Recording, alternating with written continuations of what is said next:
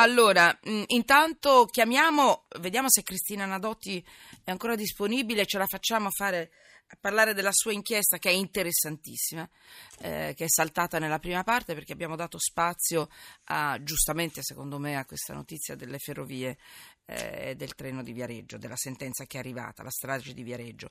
Ci avete chiesto del dipendente che era stato licenziato eh, perché aveva denunciato l'azienda. Allora Alessandro Allegra, mentre eravamo in onda, è andato a fare una ricerca veloce eh, sul ricorso presentato da Riccardo Antonini, licenziato dopo il disastro ferroviario.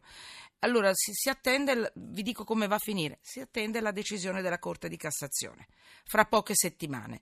Quindi il dipendente licenziato è in attesa della sentenza della Cassazione che dovrebbe arrivare, la sua, chiaramente il suo, suo processo, dovrebbe arrivare fra poche settimane. Ve lo facciamo sapere. Credo che questo, questa sentenza di oggi aiuterà eh, questo dipendente, ma è una mia sensazione. Cristina Nadotti, ci sei? Sì, sì ci sono. Ce ciao. la facciamo in tre minuti a dire scusami? Tutto cambia qua dentro. Capisco. Eh, allora, la BEF è bellissima l'inchiesta di Cristina perché non parliamo solo di lampioni, parliamo di luce, parliamo di illuminazione, quindi significa nelle città parlare di sicurezza. Titolo: La beffa dei lampioni d'Italia, costi record e città al buio. Sotto inchiesta. Vai Cristina. Vai. Allora, tutto è partito da una ricerca che ha fatto il Censis appunto su eh, come gli italiani percepiscono le loro città ed è venuto fuori che eh, le percepiscono buie e come tali anche insicure perché insomma vedere bene significa anche non avere paura.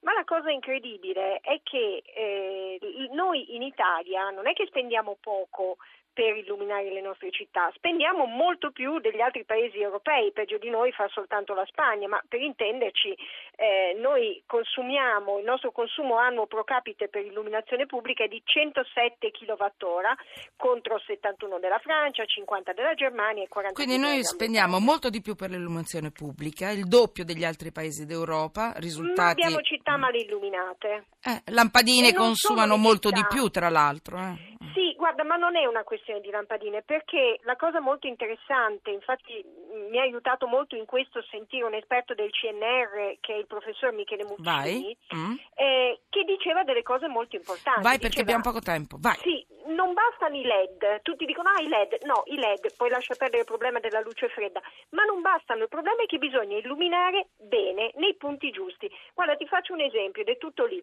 esatto. tu a casa tua se decidi di mettere una luce semplicemente in mezzo alla stanza, poi ti ritrovi magari col punto in cui cucini o in cui leggi che è buio, pure se tu hai speso un sacco di soldi per un bel lampadario. Noi in Italia facciamo la stessa cosa, chi deve progettare l'illuminazione non fa tre cose che sono fondamentali, affidarsi alla tecnologia, distribuire bene le luci e gestire bene i cicli luci, luce buio, cioè noi spendiamo di più anche perché spesso i lampioni restano accesi quando non dovrebbero, in punti dove servirebbero solo in alcuni momenti, quindi esistono i sensori per accenderli nel momento giusto. O abbassare, come hai scritto tu nel tuo pezzo, ci sono delle città che abbassano quando non passano le persone. Esatto, per e esempio. Poi illuminano fortemente mentre passano le persone.